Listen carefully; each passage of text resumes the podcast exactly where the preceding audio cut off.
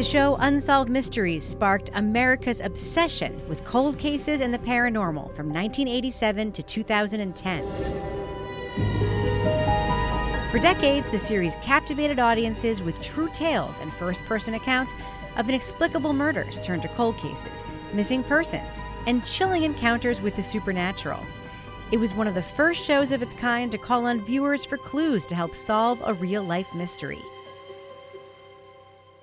Now, a decade after the original show premiered, the cultural phenomenon is back on Netflix on July 1st.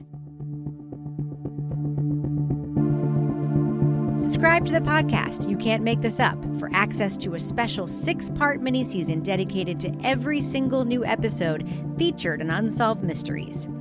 As Robert Stack, the original host of Unsolved Mysteries, used to say, for every mystery, there is someone, somewhere, who knows the truth.